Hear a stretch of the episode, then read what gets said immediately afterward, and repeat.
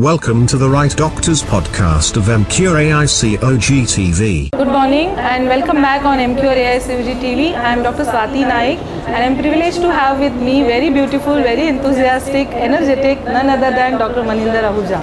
Thank you very much ma'am for joining us on Emcure AICOG TV. Uh, she is the Vice President of uh, FOGSI in 2012 and 13 and she is going to enlighten us on a very important topic that is cervical cancer screening.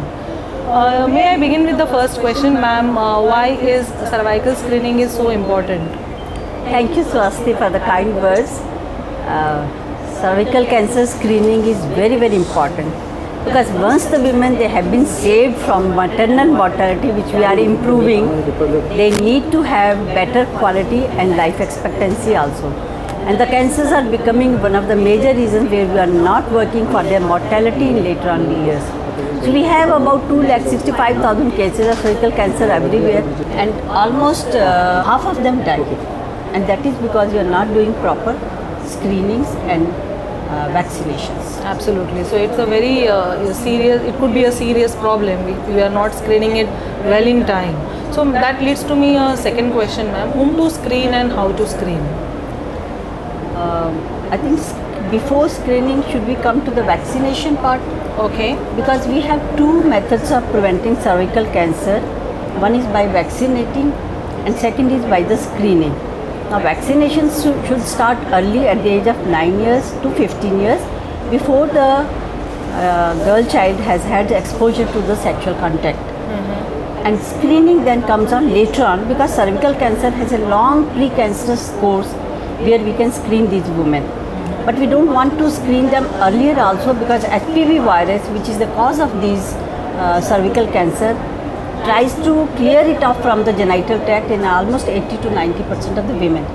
So those women who persist with that virus, these are the ones who are going to get the cervical cancer. So that's why in poor resource countries like ours, if we start screening after 21 or 25 years or maybe once in a lifetime screening at the age of 30 years with HPV DNA and LBC combined is going to go a long way in reducing the mortality because of the cervical cancer.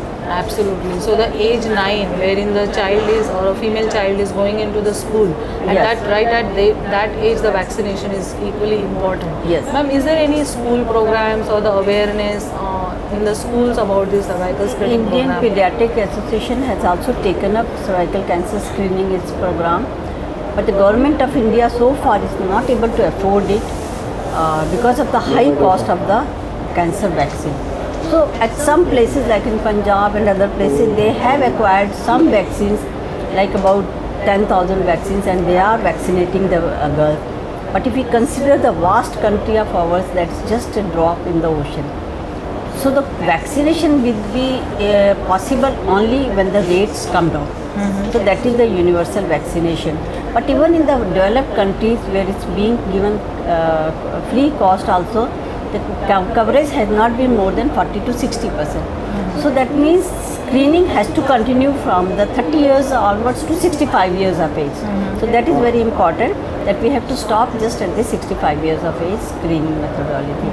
Government of India is launching some program for screening also, but uh, because of the communicated proper structures, uh, infrastructure available, they are so far not being successful. Absolutely. So, So that's why FOGSI has a large role to play with its 35,000 That's what my uh, uh, next question was. Is there any uh, initiative from FOGSI? FOGSI uh, is doing a lots of work on cervical cancer screening. I had taken it as a, my main agenda during my vice presidential year 2012 to 13 in FOGSI. And at that time we had made all the modules for it. We had come out with a book also. And we were doing colposcopic workshop. Even Dr. Rishma Pai's tenure, they again have done the Pratashuti workshop, of which I am the uh, main member of that. And now we have come up our own GCPR, good clinical practice recommendation for cervical cancer screening. So that is available on our website, and all the members please should go it because now we have our own guidelines. So we should look into ourselves because our scenarios are a little different from Western countries. Absolutely.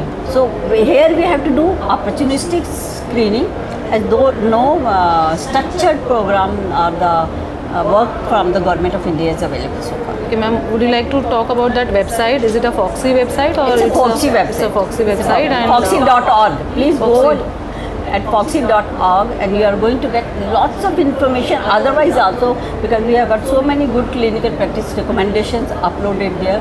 So many other materials are there um, guidelines are there the links to various our social security scheme and uh, indemnity schemes are there so as a foxian it's a duty of all the foxian if not once at least once in a month to visit that website Absolutely. Thank you so much, ma'am, for joining us on this uh, special show that is Emcure AICOG TV and sharing with us uh, the important aspects of the cervical cancer screening. So, the message goes here that the vaccination right at the age of 9 years and the screening at the age of uh, 25 years and that will definitely try to safeguard our woman from the cervical cancer which is a very preventable condition.